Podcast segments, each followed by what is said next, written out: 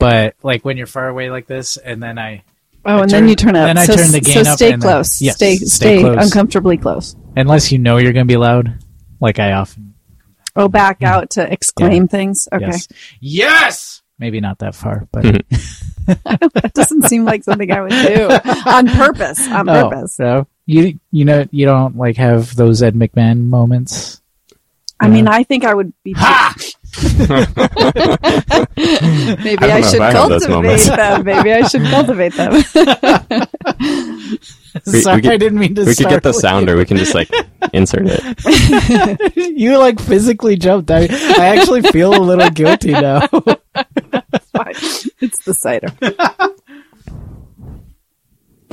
All right, let's hit this.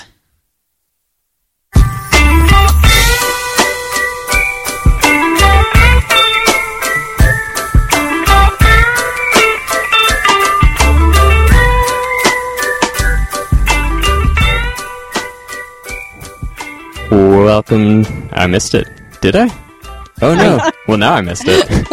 That's all right. it, it wouldn't be the Sprocket podcast if we didn't mess up the intro. See, you let me take one week worth of break, and I just I come back in shambles. Welcome to the Sprocket Podcast, where we are simplifying the good life. I'm Guthrie Straw. And I'm Aaron Flores, broadcasting from the People's Republic of Portland, nestled in the heart of Cascadia. We are the show that brings you somewhat irreverent conversations about the intricacies of thinking locally with a global perspective and enjoying the best that life has to offer along the way. Covering bicycling, trains, transit, adventures, and life hacks. And today, Libraries. libraries. Yay. Libraries, information, access to information, An educated citizenry. and educate because because that is what librarianism is all about. Can we call it an ism? Uh, we call it. We typically call it librarianship. Librarianship. But you know, That's pretty cool because it's basically like a, f- well, I guess Fellowship of the Rings. It, it has those, it has those like Herculean task connotations through subtle yet intricate maneuvers of of democracy and bringing reading to people. we are humble, and yet we think very highly of our of what we do. Of what Mhm. we do. Ah. Yeah. So there we have it. And that's our show.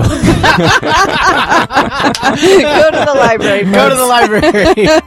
well, well, we should we should introduce our guest. oh yeah. So if you if you don't recognize this voice, shame on um shame on how's it go? um anyway, this is Joan. Joan is back. This is number three. Number three. All right.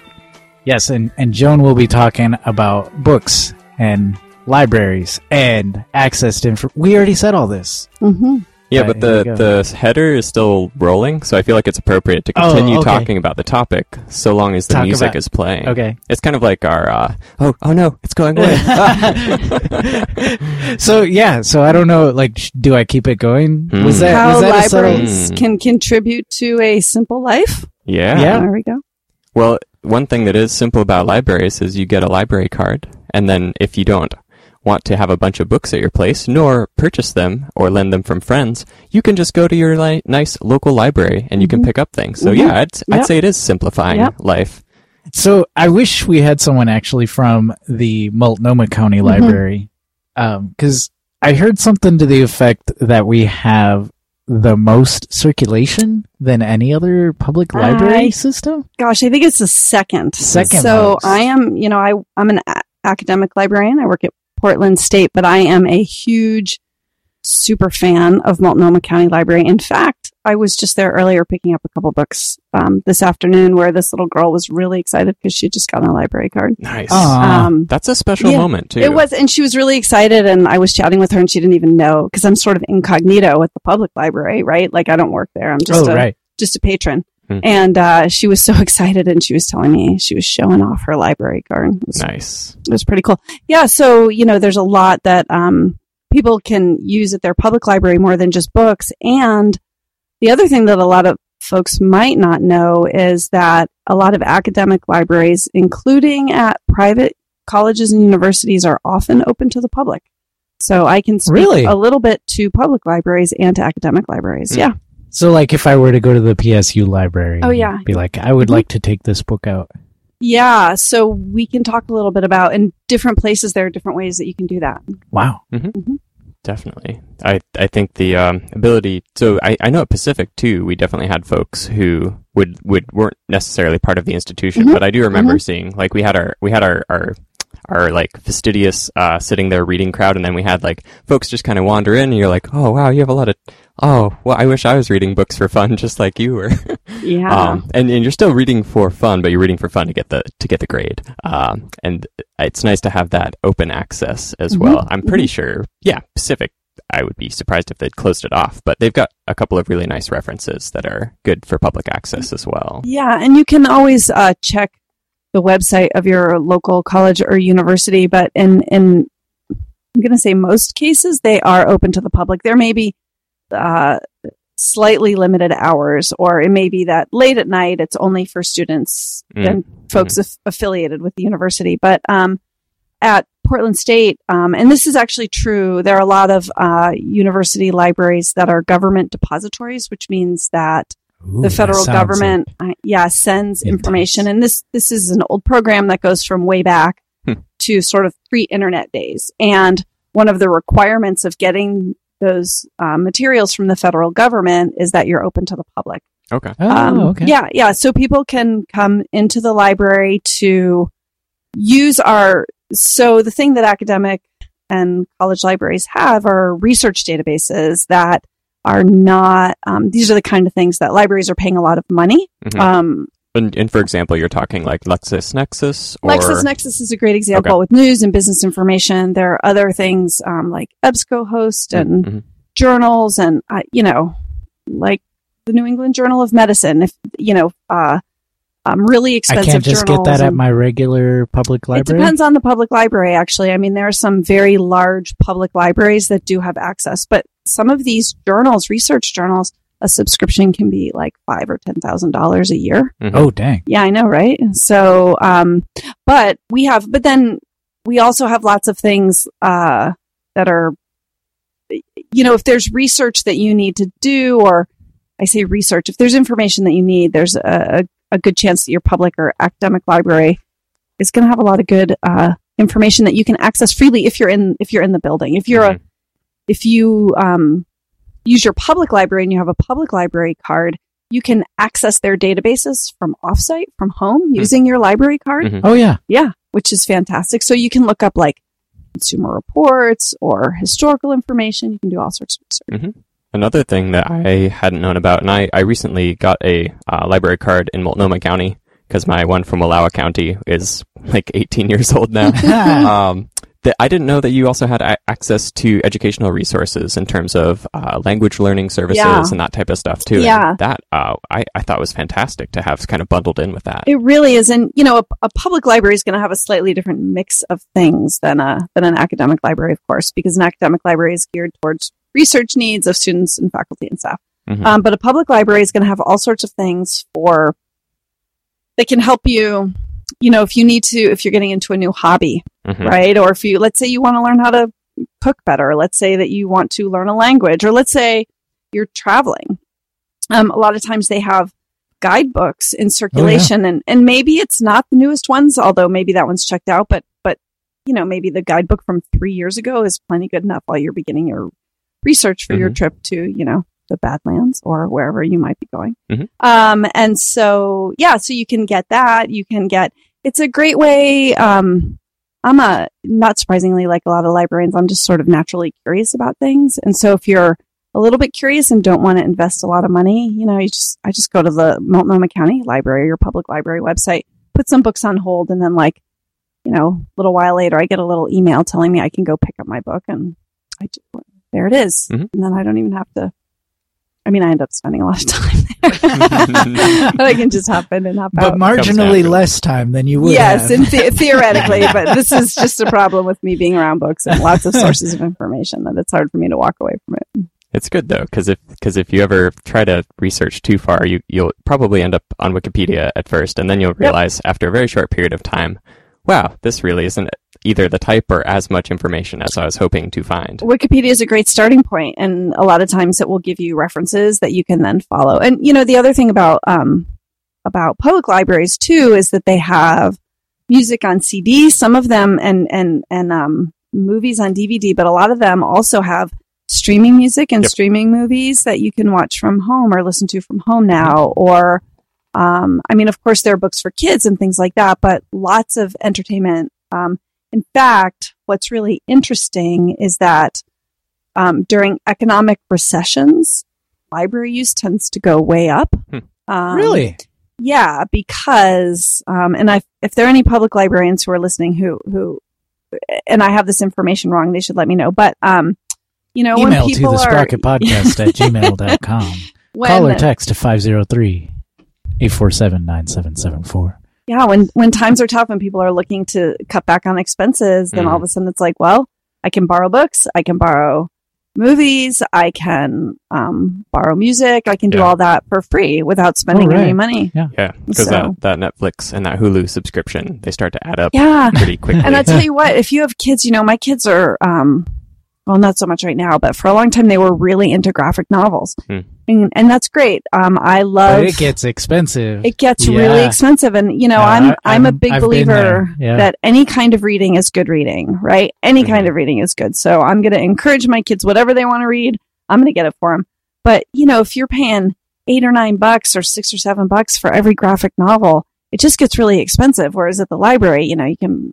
I mean, we used to go and they would just check out like 30 books at a time and you can do that Yeah, and then yeah. you know and then if it takes them an hour to read it's fine you haven't you know you haven't hmm spent a ton of money Another thing that's kind of like a additional benefit too is I, I always appreciated kind of the learning process about care and stewardship for books Mhm. that's taught to Mhm. younger readers. And I Mhm. remember that was one of my like more uh, scary experiences is like getting a, a book a little bit wet and then the librarian like talking to me, but be very gently, just being like, "Yep, oh, you know, th- this is how we care for it. This is this. Are, these are the things that can't happen." But I think that uh, learning that in that very like soft environment, if you will, Mhm, is a mhm. really nice way to to propel skills further onward into life. There, I, I feel like you've just hit on something which is a real sensitive point for librarians and that is Ooh. uh the stereotype of librarians in Oh, really? popular culture. Yeah, because you know we have a reputation, right? You see in a lot of movies you, as being you like don't scolds. have a chain on your glasses. Yeah, I don't. I am wearing glasses. though.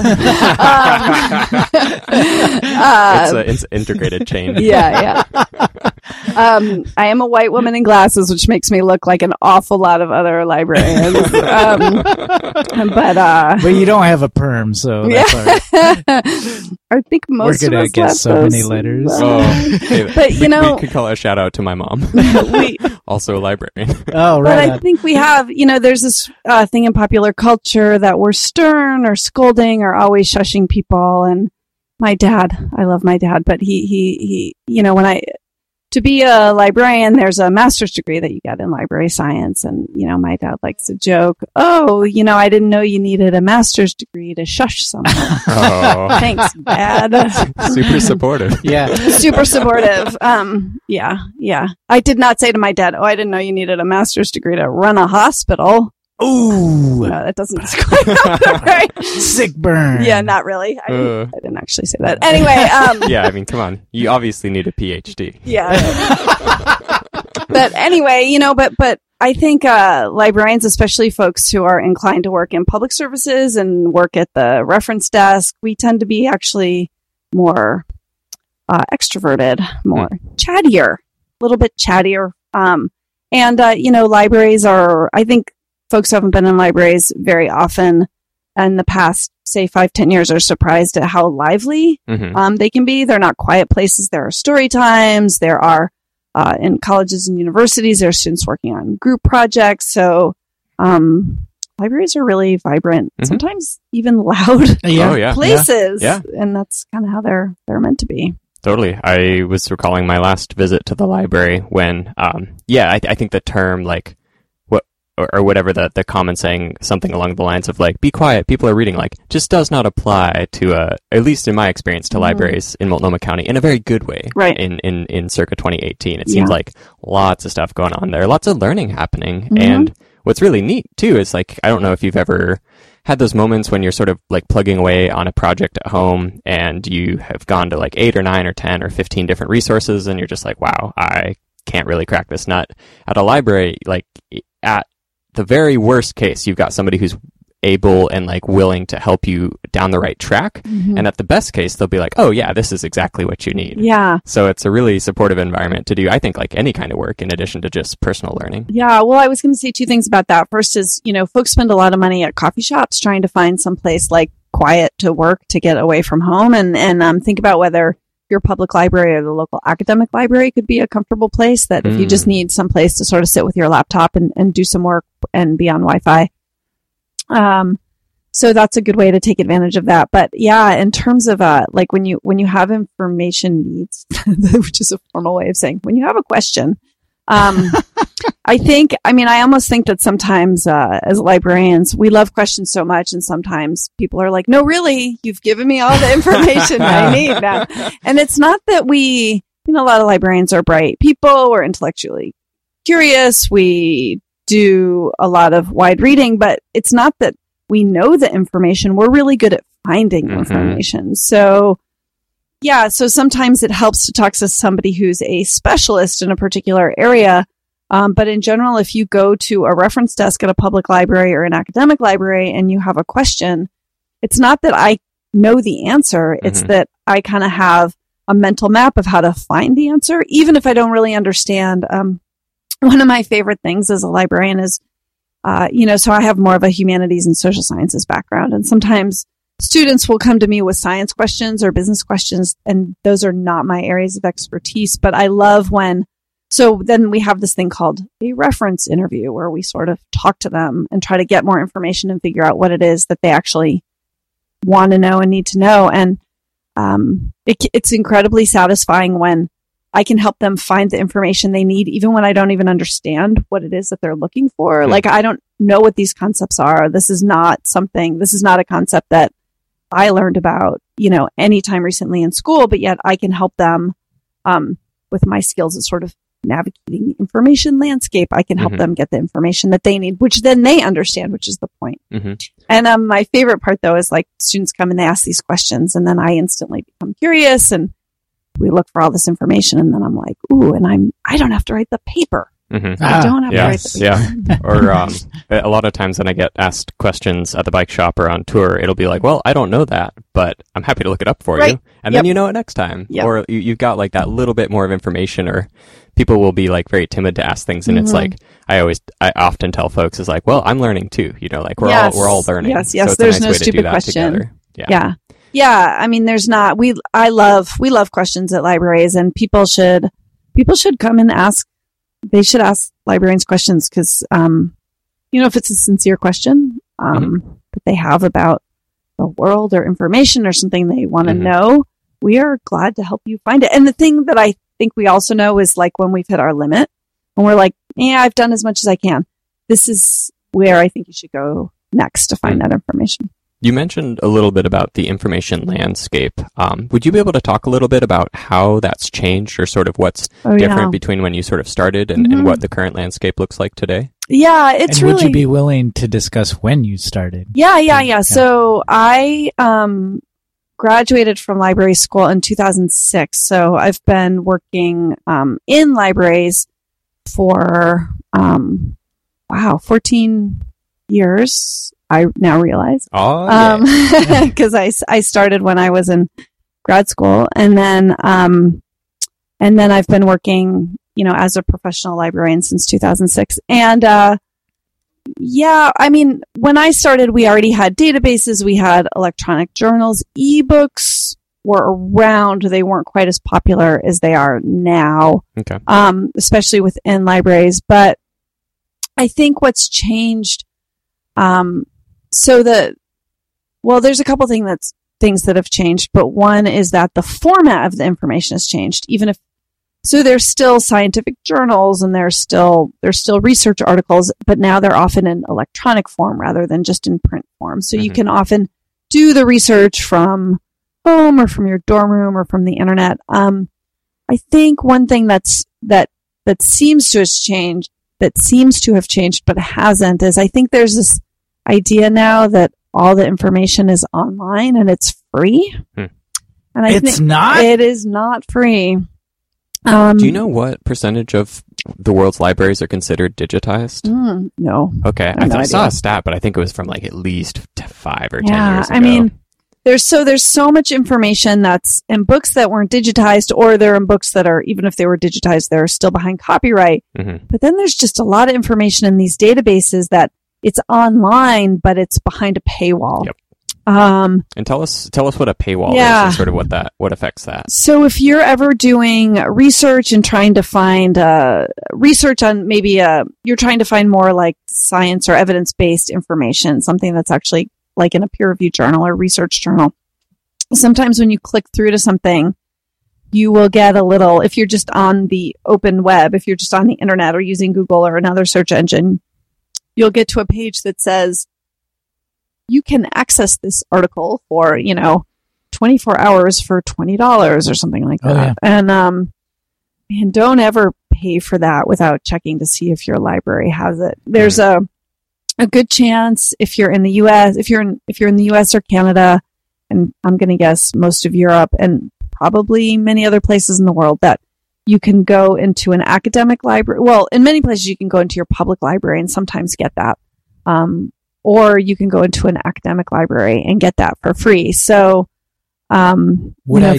And again, I wouldn't need to be like a a student or Yeah. All right. No, no. So, for example, um, at, you know, Portland State University, we're a state institution, and and our doors are open to the public. So, w- not all of our computers are open to the public, but we do have computers that are available for the public to use, and they don't have.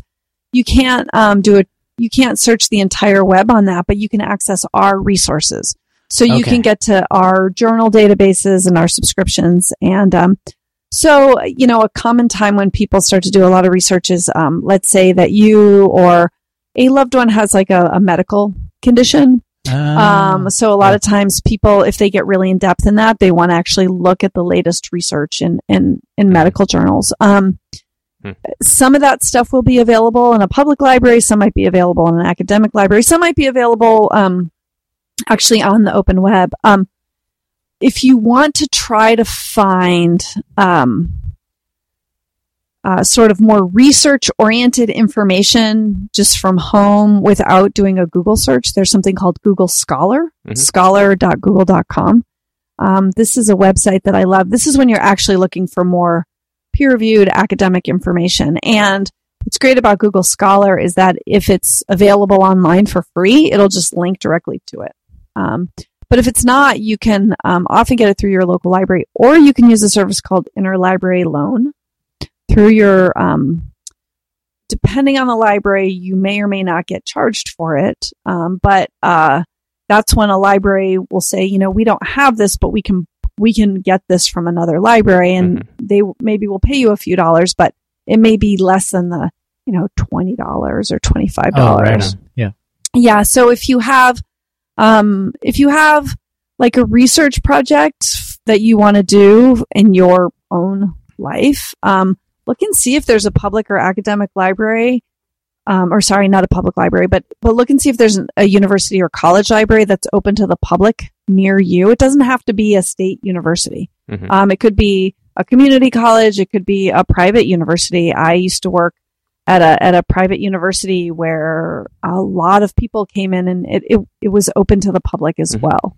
Um, so it's a it's an incredible it's an incredible you know libraries librarians are we love sharing information. Our mission is to share information, and we want we want everybody to be able to access information. So as much as possible, we keep our doors open. Now, do you think that's that's part of uh, your training to Mhm. become a librarian, or do you think that's something that's innate as Yeah. librarians become Yeah. librarians? I think, um, yeah, we're not huge gatekeepers to information. So Right. I don't know. I think that people, I don't, yeah, why are people drawn to librarianship? I mean, I do think that, I mean, we do have as part of our sort of core values, um, you know, what I was saying before about access to information. I mean, we feel really strongly that an educated citizenry is essential for democracy. You can't have a democracy without freedom of information. We talk about things like you know, the press and the press being able to have access to information. Well, how do people get the newspaper? And how do people get that information if they don't,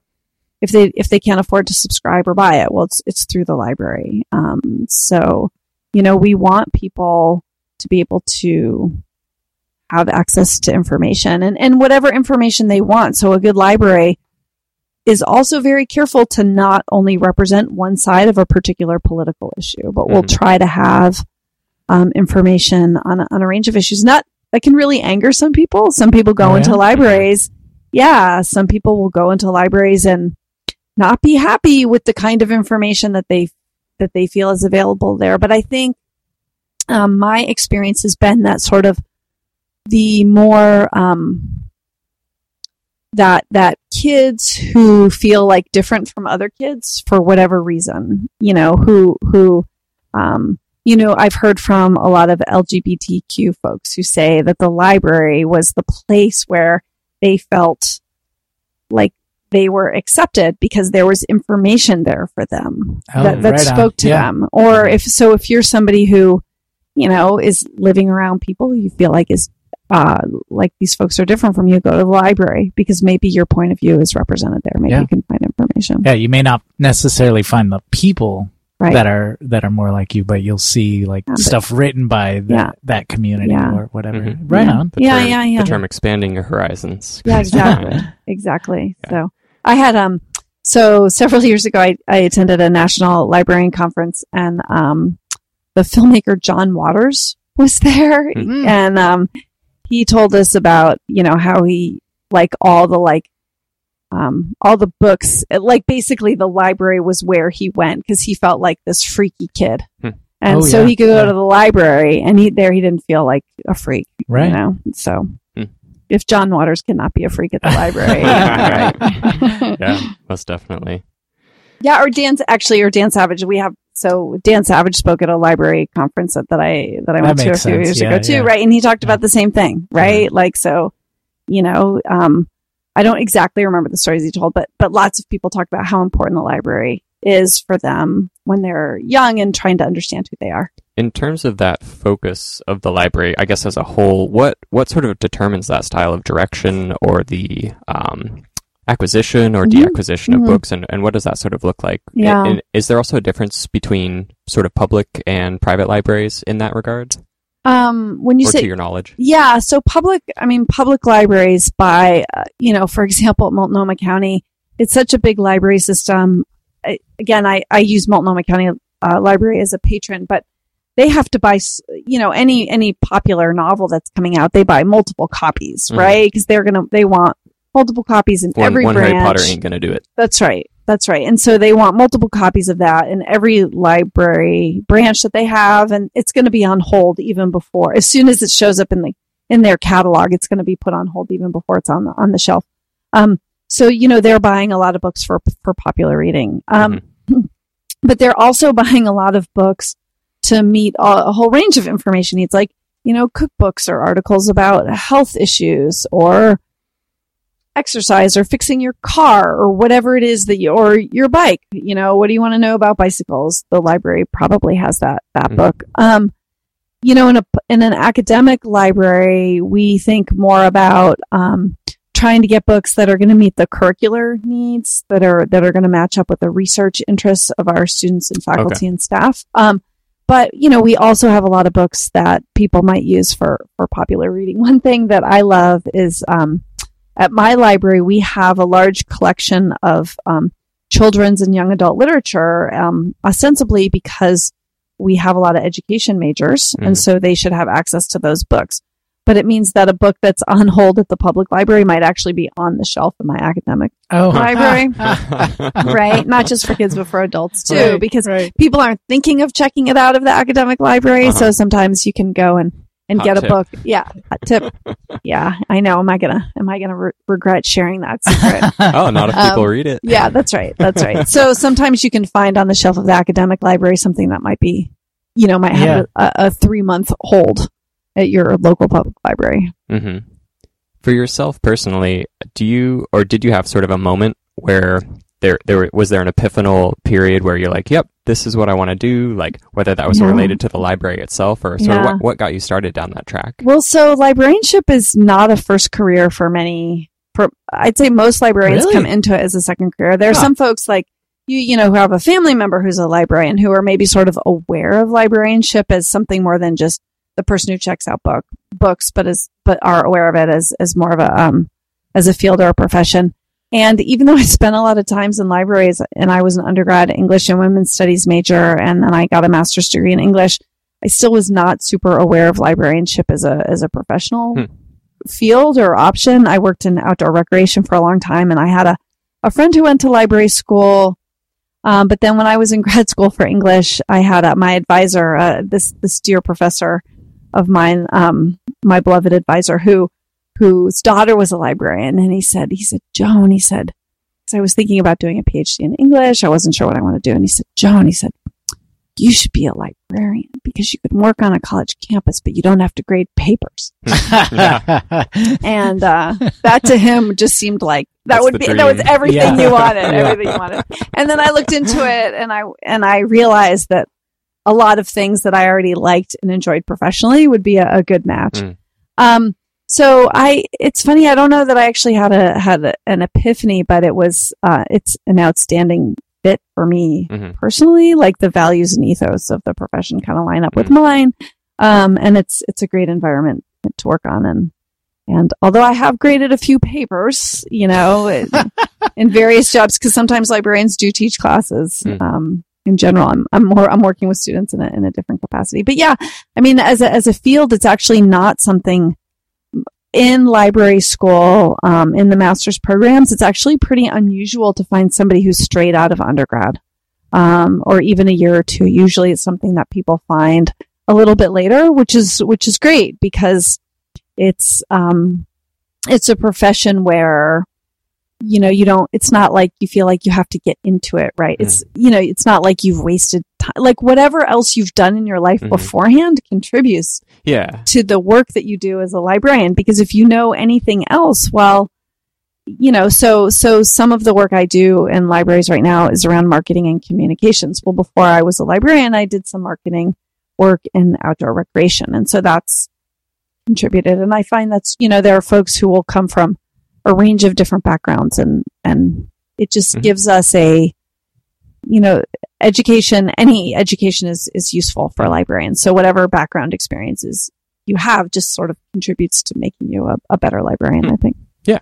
No, that, ma- that makes sense. Yeah. It's it's nice to not have to start out straight out of the gate. Plus, I mean, when you come to it, yeah, uh, that makes sense. yeah yeah Switching uh, to Mhm. a, a tiny bit of a segue, have either of you seen The Librarians, the show which was filmed in not. Portland? Oh, it was. oh that's yeah they That- filmed that at portland state a couple of years ago they filmed right at the library Oh, really? a couple of years ago Since yeah. we're doing a Oh. library episode, I figure I might as well bring it up the one time I have a chance. yeah, Yeah, yeah, no, yeah. no. I've seen it in my feed, but I've never actually. oh, okay. Yeah. They also filmed in um, Old Town Chinatown a lot, so that's kind of Oh. where I got a, a Right preview Yeah. of that because there's this one courtyard that like nine. Wait, were you an extra? Um, I was not an extra. Our bike shop is in it. Oh, Our bike shop's in a lot of stuff though. Uh, Yeah. just it's usually something. Just I by virtue of location. well, it, the spice shop used to be that our storefront. So when Oh. when that was getting going, we'll have Oh. people maybe once or twice a week in the summertime walk in and very timidly be like, "Is this is is this the spice shop?" And we're like, "Yeah, it just hasn't been for like six years." yeah um, but yeah, the uh, the show itself not not necessarily super librarian um,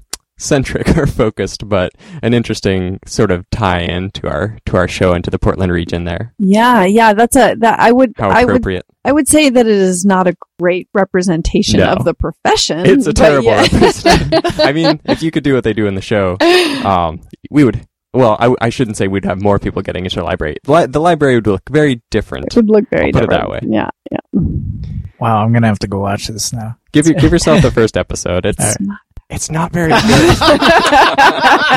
but but if you like looking at Portland landmarks and wondering, Okay. hmm, is there a secret entrance under the St. John's Bridge that leads to a kingdom? it's like Oh. watching um Maybe it's a show for you. see i can't even remember what was that show about the i can't even remember that one that filmed here about the like Like Grimm? Grimm yeah like you can see it in the background you Yeah, know, oh, and- yeah, yeah. It's a it's a it's a good old like who's who of how many places in Portland do you recognize? Oh, yeah, right yeah, yeah, yeah. So charming for the the locality, not necessarily Yes. the content per se. It's a good way Uh, of putting it. Indeed, indeed.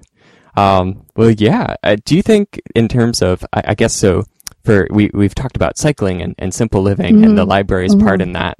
Uh, if if somebody, let's see, do you think that that there's a easy action item that if you're looking to get into cycling or simple living, like if somebody came in and asked you a question, what what might you say or what might you consider in order to get somebody set up in in either in that topic? Yeah. So this would be a good this would be a good thing to go and um in in the public library you can get lots of there there are a lot of books about sort of urban cycling, right? Or or, or cycling for transportation. Possibly a book commuting. titled Urban Cycling. Yeah, yeah. Madi And- By Madi Carlson. Carlson. I was gonna say, for example, Madi's book. Um, would be- Which is an excellent book if you've not read it yet. I haven't read it, and Oh, really? I became friends Yeah, with should Madi, and then I was like, "Oh, she wrote this book.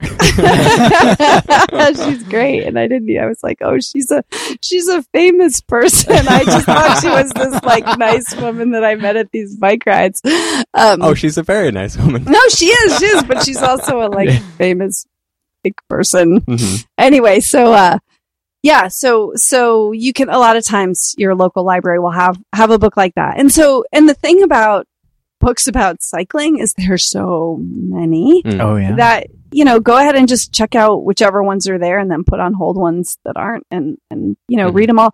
And if you wanted to get a book about um yeah, or if you wanted to get a book about training, maybe if you're trying to work up to doing longer rides, you could Mm. get that. And and a lot of times, yeah, books can be really expensive. I mean, I love books, but I I it's really hard for me to spend money on books because I Mhm. know if I'm willing to wait a little bit, I can usually get it from the Oh, library. right. Yeah.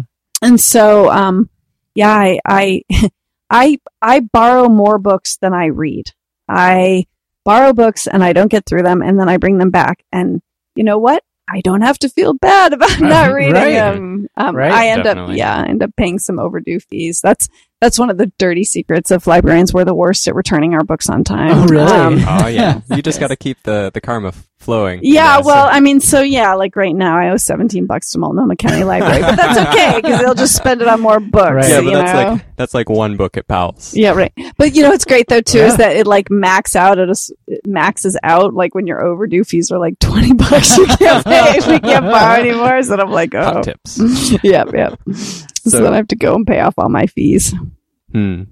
Do you think um so in terms of when you're giving recommendations to people to what extent do you feel that you have sort of a like everybody brings bias to Mhm. uh, Yes. to things Oh, yeah. sort of in in their Mhm. existence do you find yourself having to really like manage that or do you do you let your biases show more in certain realms or how do you how do you manage that when you're when you're helping people out Yeah, that's a great question. I think the really Like if someone was looking for a TV series, Mhm. possibly with some librarians in it. Mhm. and you, You know, knew it wasn't like that how- good yeah. but you did know that they asked about it and were really excited I have opinions. I do try to separate. I was told I should watch this Yeah. show. I, I, well, okay. So I think, um, what we talk about as librarians is, um, you know, like the validity of information, the reliability of information, and the bias of information. So who's, who's writing this or who's created this content and why did they do that? Mm. Right. So like what, so, you know, taking a step back, like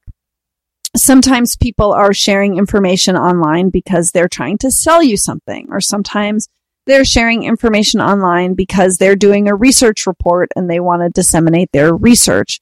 Um, so I think understand, or sometimes they're, you know, sharing information online because they're selling ads on their website. Mhm. So Mm. they, you know, like clickbait, right? Right. Like why do Right. things have sort of dramatic titles? It's to draw you to that website. So maybe you'll look at the ads. That's why all of our episode titles start with top 10 reasons. the insurance companies don't want you to know. Yeah, yeah. Top, let's see.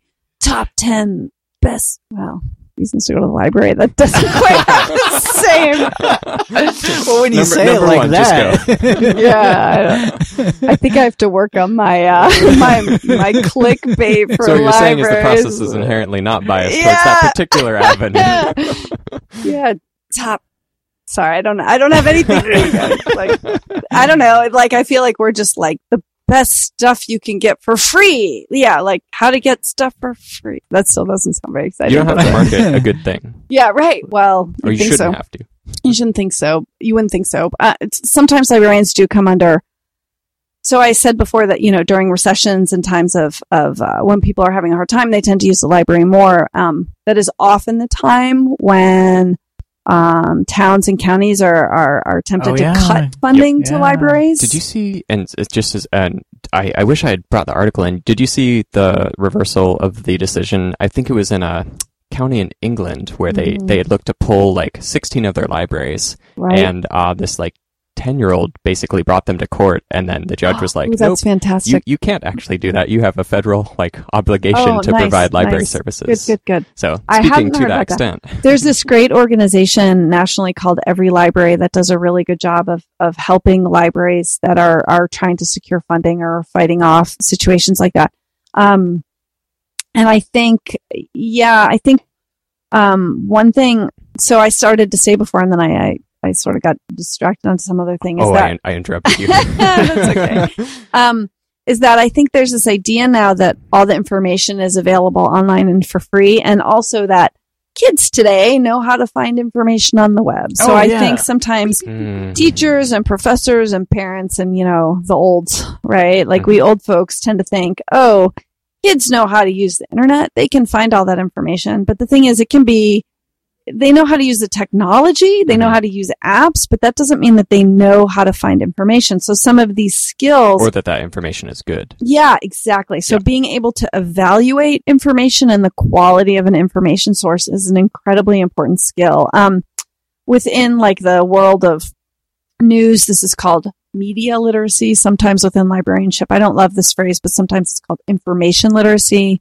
Uh, the idea being like, can you evaluate an information source? And, you know, you can give some really obvious examples of here's, here's, um, here's a news story that's coming from Fox News versus from Yeah. CNN versus New York Times versus the Or like, Oregonian. You know, right? new Or- chemical found that regrows hair. Research funded by, you know, exactly company. Yeah. exactly and a lot of times when you look at those um, there's a and particularly in the medical world i feel like there's a lot of there's a lot of um, exaggerated claims okay. right so it'll Yeah. say research shows that taking this vitamin will stop aging or or something like that and Mhm. or it'll say now you know that's clickbait. yeah, right. Or research shows that new research study proves that taking this supplement will, you know, and then a host of claims. And a lot of times, so I'm one of those folks who I will click through to find the source of the information. And a lot of times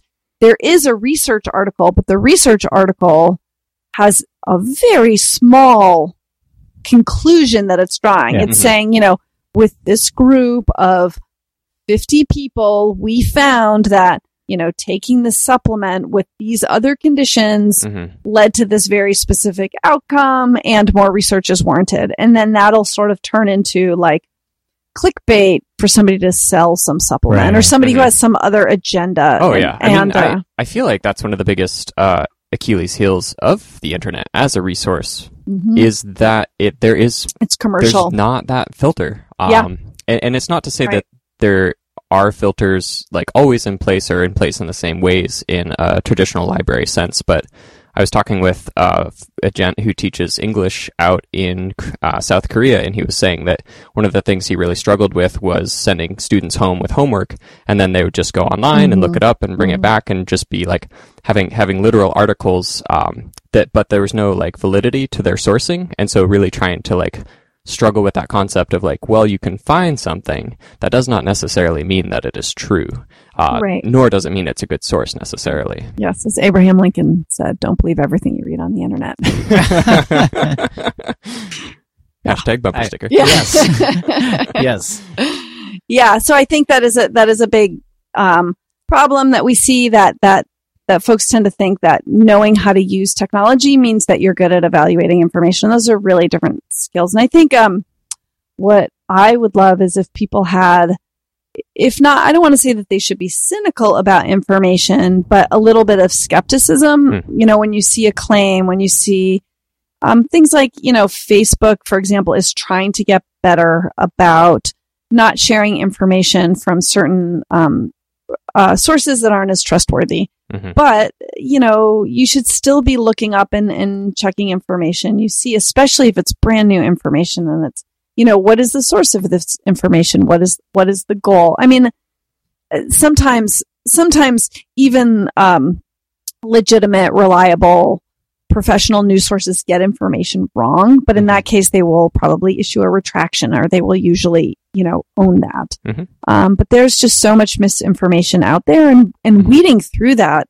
is really complicated. And, and sometimes one of the real advantages of using a library database or using a limited, sometimes it can be better to have a smaller pool. So I like to think of it, right? So if the internet is like the ocean, imagine you're trying to find like something in the ocean, right? It's huge. You know, you're trying to find like a, a something floating in the ocean. It would take forever. Well, what if you, what if you needed, what if you had a pool? You could Hmm. find something Find in a that pool. same floating object. Right. So when you, Yeah. so the internet is sort of like the ocean, and when you use library resources, that's more like the pool, right? So it's like there's still a lot of stuff there, but having a smaller sort of amount of information, you're not having to get through as much stuff. Mhm. Maybe it's a little easier to narrow down. Maybe it's a little easier to find what you're looking for. Yeah. So starting with like a, a smaller set of information resources that have been sort of more curated, where a lot of the junk has been weeded out already. Mhm. Um, or, or I don't even want to say it's that the junk has been weeded out. It's that only more better stuff has been included.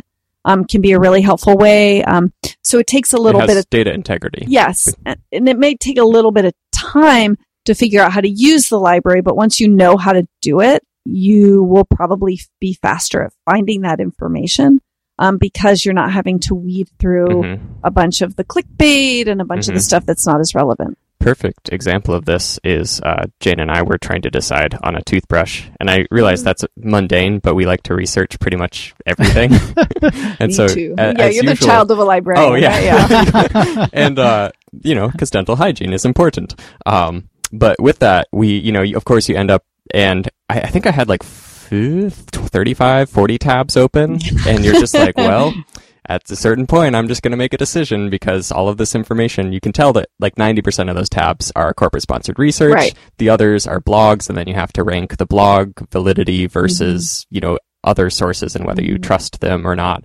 Um, so I feel like, yeah, that, that analogy of minimizing or, or, or going for a dip in a pool instead of the ocean, I think that makes a lot of Mm-hmm. Yeah. sense. Yeah, it, it, it can be a lot easier sometimes to have a smaller, a smaller, uh, a smaller group of information resources. hmm Well, I was going to say, let's go back a little bit and talk about demystifying the librarian, Mhm. or, or not demystifying, but like debunking Yeah. Oh, the debunking. librarian. yeah, three favorite library myths and why they're false. Yes. Uh, or any favorite. yeah. I, so maybe probably the big one is that libraries are quiet places full of books. Um, a lot of libraries do have a lot of books, but um, a library is a lot more than books, and often they are very lively places. Yeah. Um, so I'd say that's the big one. Uh, I'd I'd say the second big myth is I don't know librarians are are mean and Hmm. want to shush you or or don't want you there. I guess. Um, and you know a lot of times I'm not saying there aren't any mean librarians out there, but a lot of times uh, you know librarians are are friendly folks who just want to help you find whatever it is that you're looking for. I need a third. Um, I, I don't know. Maybe that maybe that it's hard. Uh, I, I mean, I don't know that this is a myth, but just I think the fact that the library is off a lot of people's radar Hmm. um, might be one of the. Um, I'd say I've experienced that personally. yeah, yeah. So a lot of times people aren't even thinking about going to. I mean, lots of people are using the library, but but the fact that um, you know you can use the library at your local university, and a lot of folks don't even know that they can do that. Right. So there's so many information resources, really good. I good, just high today quality. found out that they're open to the public. yeah, there you go. Yeah. There you go. so um, I So- would I would welcome any other library uh, stereotypes and and and so I could debunk them if Yeah. unless or confirm them if they're true. I I'm, don't know. I'm trying to think of them. I might be too close to the metal. Yeah. the library thing. 'Cause I, I just take a Um, lot of stuff Well, for granted. along those same lines, I would say, what kind of bike do you ride? what kind of bike do I ride? Yes, Ooh. because because I would imagine the librarian, the stereotypical librarian, would have a specific kind of bicycle. I think you know what kind of bike I ride, though. I do, but I, you know, okay. for for the sake of our, So I've- our I've- listeners, I have three bikes. Um, I have an old specialized road bike. I have a Cannondale cyclocross bike that I've made into my road bike. But my everyday bike, it's probably super. It, yeah.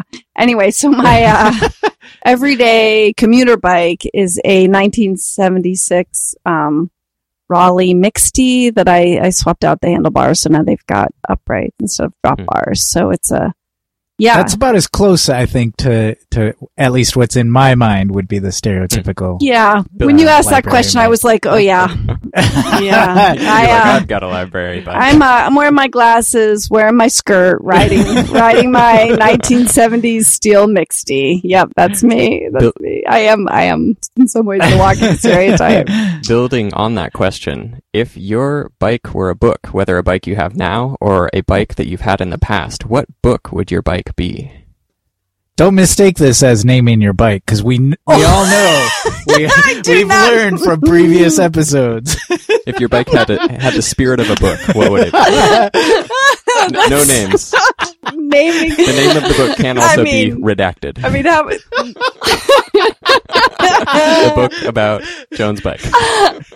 I just I I don't even think we should go down the path. I mean, I'm so happy for people who name their bikes. Naming your bike is fine. It is just not something I do.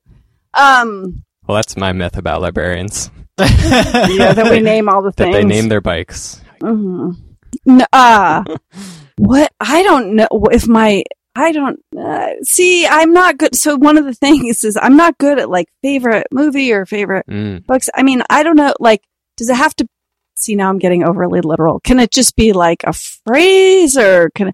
Because I feel like on the road Yeah. works, Oh, right? yeah. But not because Wait, what book Um, is that? that's by Jack Kerouac about him Wait, hitchhiking called? across the country on the road. Yeah, but it's not like I Just playing with you. did that. Just, I mean, I actually, actually did hitchhike most of the way across the country at one time, but that's a different story but um, oh, we're gonna have to get you yeah, back yeah, on yeah. now. That's a different, that was a long time ago. But um, on the road might work. I don't Yeah. know. Sometimes I'm off road, but Yeah. I mean, that's I don't know. God, what about you guys? You, you don't. Can you I also ch- don't have to have an answer. That's that's okay. That's okay. really what what what I don't know. My I feel like my bike is kind of uh old school and like it's it's it's it's a little beat up. It's Mhm. very practical, but it's also got some style to it. Mm. I don't know. Maybe I would welcome I would welcome suggestions for what, There what book Yeah.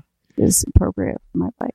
I uh, if my bike were a book, it would be, and this is this is like partial to my reference of why it would be. This is, uh, I'm trying to remember the name of the book and of the author, but I know that. But I, I've read this book and I know it captures my bike perfectly. I'm, I think it's uh. Ah, something like Barnstormers, but is talking about uh, in the 1940s these group of folks got together a couple of old biplanes and they they saw if they could cut it just barnstorming just Hmm. as they would in the old days in the 20s or so and so they worked their way across the US just earning you know a beer here or there maybe a little bit of cash for an air show as they barely scraped their way across the United States and I feel like a lot of my tours um, in a sense go that way or embody that like well we don't know what we're doing but we do know Ah. we're traveling on. and we do know we're going to sleep someplace and uh, find new experiences in a new area. I, I want to say no, I'm gonna I'm gonna butcher the author, so I, I will look it up while we talk about bikes. um, but yeah, it's a book about barnstormers, just kind of like getting out that that endless summer, and um, that would be the book that my bike would be were it a book. Nice. That's nice. Does it have to be a book I've read? No. Guys- Oh, go ahead. no, no, Totally open No, I was going to say I want to look up this fantastic quote right now from Susan B. Anthony about bikes. So I'm going to do Oh, that. But yeah, can yeah. you talk about Okay, your? so there's two books that come to mind. uh, Steinbeck's uh, "Travels with My Dog," or uh, what is it? Travels. I can't. It's not with my dog. Uh, Travels with Charley. Yeah. Yeah, yeah, his dog. Uh, and then the book Hidalgo Mhm. about the Mm. like the horse race that is like out in the middle of nowhere. That makes And like, yeah, I mean, I haven't done a whole lot of out in the middle of the nowhere stuff, but that is a big aspiration of mine with my with this particular bicycle, the red hair among horses. Mm. My other bikes, not not so much, Hmm. but Okay.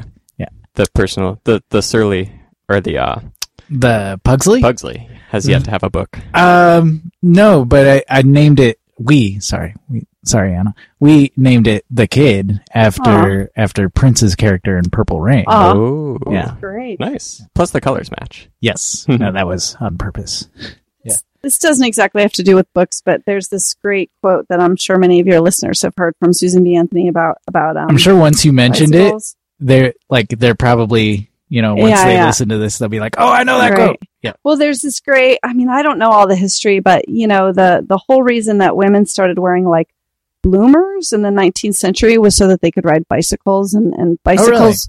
Yeah, bicycles were a huge part of like the feminist early feminist first wave of American feminism. But um, there's this great quote from Susan B. Anthony, and I'm I'm pulling this from Goodreads. So as a as a librarian, I want to say I'm not sure that this is the exact right quote, but it, Also, we should cover that website as a, a not not as like an endorsement or anything, but if you're into books, Good, it's a great yeah. Goodreads is like But it's like a power play. Yeah. one Okay. of the things that there's a lot of uh like there are a lot of wrong quotes on the internet but i think this one is right i think this one i've looked it up but it's susan b well, anthony it's like Abraham Lincoln once said, yeah right "Don't believe everything you've read on the internet." um so she said let me tell you what i think of bicycling i think it has done more to emancipate women than anything else in the world it gives women a feeling of freedom and self-reliance I stand and rejoice every time I see a woman ride by on a wheel, the picture of free, untrammeled womanhood. Untrammeled. I know, I Yeah. love that. So when I'm on my bike, I don't know, this isn't a book, but when I'm on my bike, I'm like, untrammeled womanhood. Mhm. That is, that, that, that's what I am right now. and it's still a freedom machine. It is, A century later. it is absolutely a freedom machine. hmm I feel like in some ways the bike is kind of a way to level the playing field for a lot of people. Um, it gives access to people who would otherwise not be able to like access the distances that they need to go. Um, and, and access to places. Well, I guess it's the same thing, but yeah, access to places that they wouldn't normally be able to go Mm-hmm. And access to health that Mhm. you wouldn't necessarily be able to have either. I mean, if you ride your bike to the library, just think of it. It's like Ah, double access. I know, right, right. Any fans of Synergy? Eh? Uh, well, Joan, thank you so much for coming. Sure. Yes. Yeah. I'm- Um, I'm always glad to come and chat about whatever you guys want me to talk about. Yes. Well, fount of knowledge because that's what librarians are, right? They know Wow. everything. No, no, Oh, no. no, wait, Oh, no, oh. no. well, I mean, wait. there's plenty that we know, but we're, what we're better at is well, like if they don't know, them. they know how to find They, it. eh? we will try really hard to find the information. You want to stick around for our news and mail? Yeah, I sure do. I love, I love, I love, I love. Don't don't ever use that. Tim Mooney. He was just on last episode. That he was, and hopefully happily cycling down the coast to a train ride, a a shuttle ride. He's he's gotten done to? California. Oh, okay. Uh, he- I should he check his Twitter. He may have already gotten to Portland. He's probably just like, oh, Guys. I'm here. He's gonna show up like outside. knock, knock, knock. On the second Thursday of every month, the Joyful Riders Club in Minneapolis. You better ride, Anna. The second Friday of every month, the Boston Bike Party. Also, the second Friday of every month, the Indianapolis Bike Party. Also, also the second Friday of every month, the East Bay Bike Party. Last Friday of every month, the Baltimore Bike Party. And every second Sunday of every month, right here in Portland, the Corvidae Bike Club Ride. August 7th, National Night Out. Hey, what is today's date? It's like Today the is August 20th. Oh, okay. Hey, someone, myself, didn't edit the calendar. September okay. 2nd, Tour de Lab. And September 8th through 9th, the MS 150. And if I were more with it, I probably would have noticed that. I just skipped it myself. All right. it's it's the it's the smoke from the fires. yeah, it's gotta be. September 13th, Dr. Something's Beaverton TC single release party. Also, a transit themed EP is in the works. hmm September 20th, the Street Books Fall Celebration. September 22nd, the Lowell Kinetic Sculpture Race.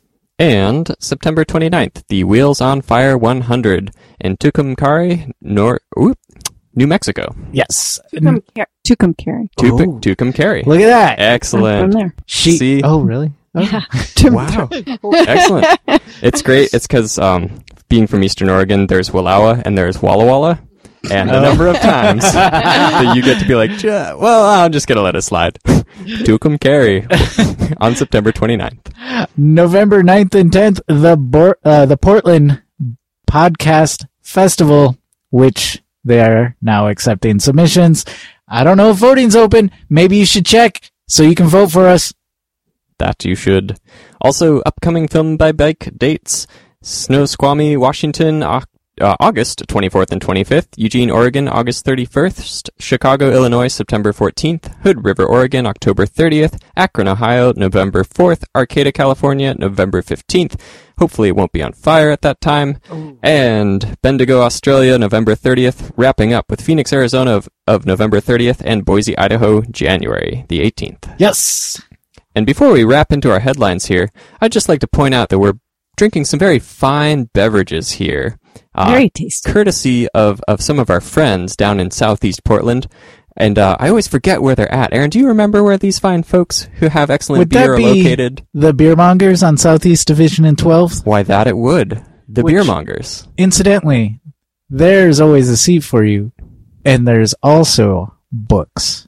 That there are. Oh, yeah, that's right. Yes, They've got yeah. the bookshelf. You may not you may not catch them right away because you're too busy staring at the big stick on the ceiling. But when you're done staring at the big stick, you can also stare at a book and- Indeed. and possibly read it. so right now I'm having the Stiegl Radler Grapefruit, which is quite excellent on a day such as today. What are you having over there, Joan? I'm having a uh, Seattle cider, hard cider, tangerine deliciousness. Mm. I have got the doc, the brew doctor kombucha happiness. I like how happiness is a flavor for them, Mhm. by the way. But It's this funny is, because I tried looking at the flavor to see, like, well, Right. what is it well, really? what is it? Yeah, I guess it's just happiness. it's just it's just happiness, and it is exactly what the doctor ordered. Aaron concurs. So I'm going to tell you a little funny thing. I fell asleep here earlier In here. in here. I, I was doing the show notes and I got I came here straight from work and I fell asleep and I had like a big old line from the table. hence hence the coffee. oh yeah. But yes, the happiness is is definitely exactly what I needed. And now for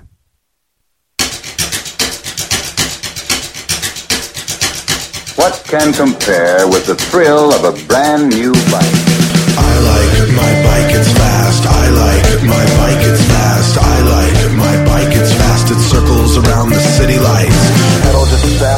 We'd like to welcome new donor Isaac Martinez. Thank you, Isaac. Yeah. Yes. Thank you very very much. And uh, we look forward to bringing you and all of our other supporters many more shows. If you are not a supporter or if you've thought about maybe becoming one, no pressure, but you can always do so. Just check out the website at Sprocket Podcast I won't even try to push a tote on you. because we don't have any.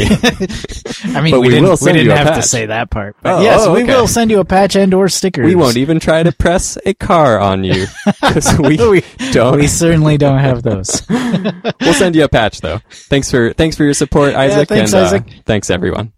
um, from City Lab via an unknown Washington number. They texted this to us. Um, so whoever texted this article to us, thank you. Let us know who you are so we can thank you by name.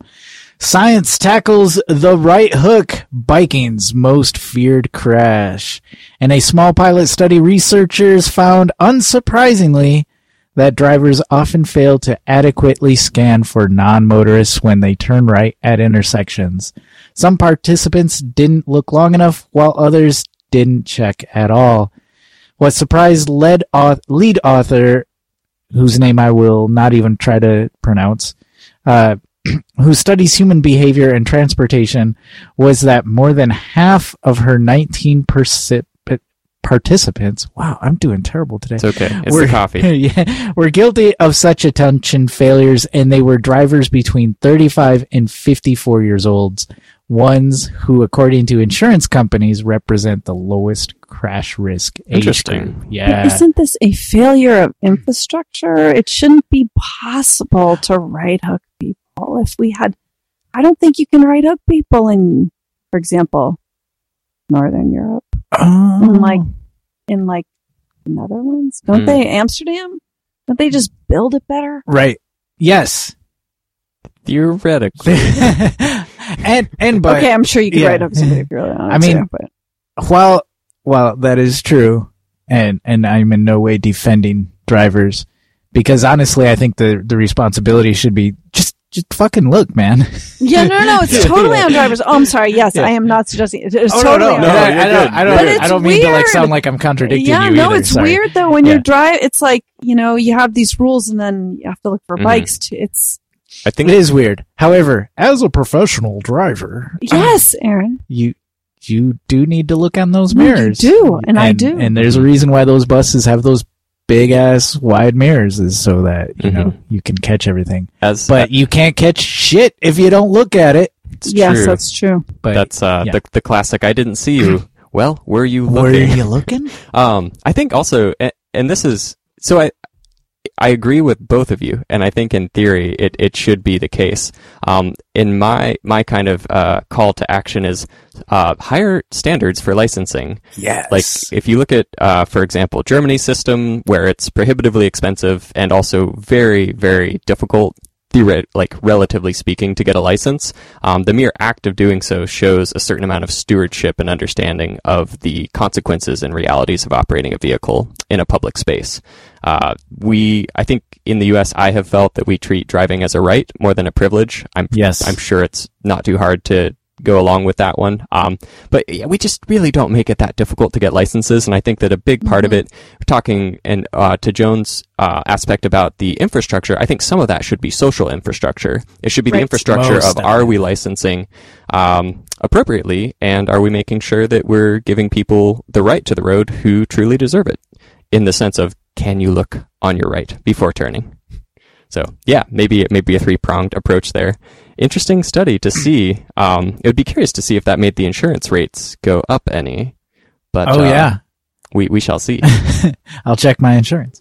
Oh wait, I don't have auto insurance Because you ride a bike I ride a bicycle. to the library. from from Toronto City News ca. City finally fixing sinkhole after fed up residents grew tomatoes in it. Ah, After their requests went unanswered, they decided to stage a very healthy protest, turning it into a tomato garden. And if you're worried about the tomatoes, don't fret. The city says it is transferring the plants to a community garden. Hmm. This is pretty cool. Yeah. You were the one who found this, right? that I was. I I was looking for toothbrush reviews online and stumbled, stumbled across an article about biking tomatoes. What you gonna do?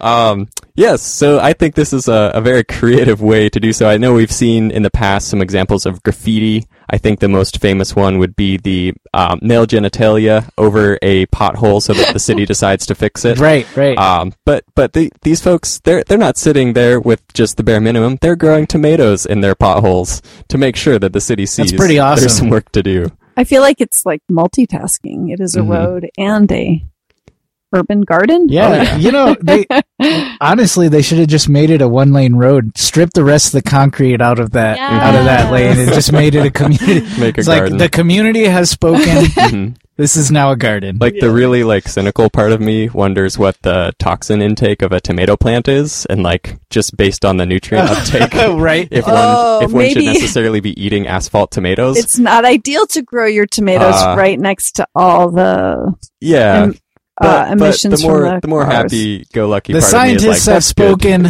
This is now an experimental garden. Oh yeah. It's it's uh it's just a question waiting to be asked. Uh, lastly, from the Atlantic via Sebastian Poole, he says banter in recent episodes about e-scoots reminded me of this article, and there's some interesting four vowel uh, four syllables there. Visuals here of discarded bike shares, and the article comes to us from, well, I said from the Atlantic.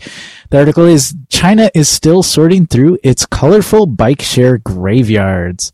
The scale of the situation is so large that it will be a long time before the bicycle graveyards fade away. And it's a collection of pictures. Have you, have you Mm-hmm. Yeah. s- They're scanned cool. through these? They're super cool. I, I think that's kind of cool. I mean, it's sad because it's like all these unused bikes, and they're Mhm. like in in But one it- photo, it looks like it's literally taken over a city. that But yeah, I, I kind of have two minds about it. One of them Yeah. is like, yeah, look at all that junk, and the other is like, wow, I wish we were so oversaturated on bike share that we actually had just piles of bikes lying around that nobody used. good point. The bad thing would be to have piles that nobody was using in addition to the bike share. Well, I think the uh, issue here was these were bikes that were um, part of bike shares that never quite took off, Yep, yep. and like originally intended to be sent over here. I think that Yeah. some entrepreneuring person is going to find a way to contract and turn that into Into something. into something, Yeah. or or just maybe money. Um, I'm, I'm I have I- I'm sure that will somehow solve solve itself out. yeah,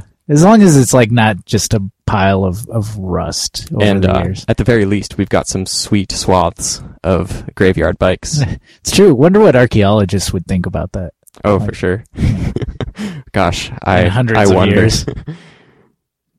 Well, you know what? We may not have archaeologists studying our bike graveyards quite yet, but you know what we do have? what have we got? We got mail. Hey, we got mail. And actually, we got a voicemail.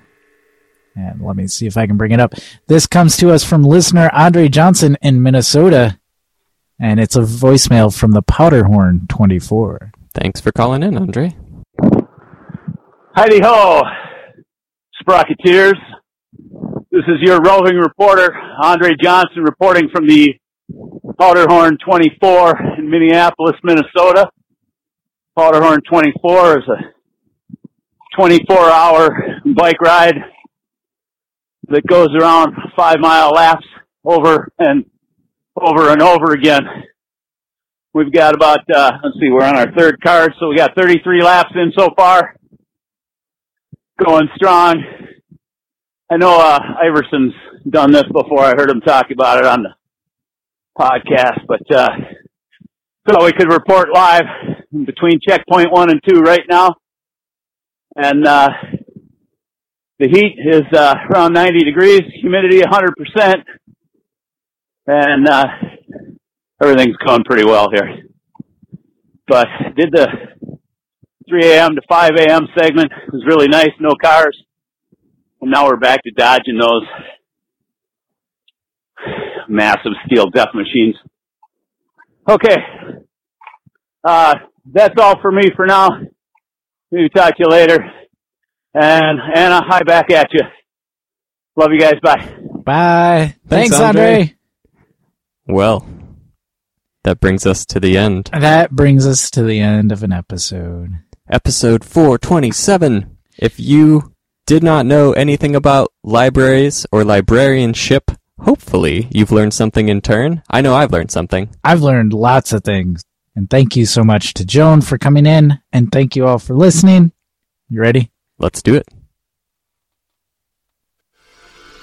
The Sprocket Podcast is produced at StreamPDX Community Audio Studio thanks to generous support of Open Signal. Our website is thesprocketpodcast.com. Email to thesprocketpodcast Sprocket Podcast at gmail.com. Call or text 503-847-9774. Twitter and Instagram at Sprocket Podcast. Thanks to Ryan J. Lane for our theme music, Kurt Bird for our headline sounder. Marcus Norman for graphic design, And thanks to sustaining donors Logan Smith, Shadowfoot, Katharina Mellumgar, Wayne Norman, Ethan Georgie, Eric Iverson, Cameron. Lean, Richard Wazinski, Tim Mooney, Glenn Kubish, Matt Kelly, Eric Weitz, Todd Parker, Dan Gebhart, Who's a time traveler, Dave Knows, Chris Smith, Caleb Jenkinson, J.P. Cooley, Peanut Butter Jar Matt, Marco Lowe, Rich Otterstrom. Andrew in Colorado, Drew the Welder, Anna, Hey, happy trails. Andre Johnson, King of Division, Richard G. myself, Aaron Green, I am not Aaron, but he is the author of We Were Like Sons and founder of the Regranary. Campsite Magners, David, Nathan Bolton, Chris Rawson, Rory in Michigan, Michael Florney. Jeremy Kitchen, David Belay, Tim Coleman, Harry Hugel, EJ Finneran, Brad Hipwell, Thomas Cato, Keith Hutchinson, Ranger Tom, Joyce Wilson, Ryan Tam, Derek Wagner, Jason Offenberg, Microcosm Publishing, David Moore, Todd Grossbeck, Chris Barron, Chris Barron, Chris Barron, Sean Baird, Simon, Gregory Braithwaite, Ryan Morrow, Jimmy Diesel, Dude Luna, Matthew Rooks, Marshall, and to new donor Isaac Martinez. Thank you so much. Welcome aboard, and, And- to all of our former donors who've helped us get this far. now brush your teeth. and go to bed.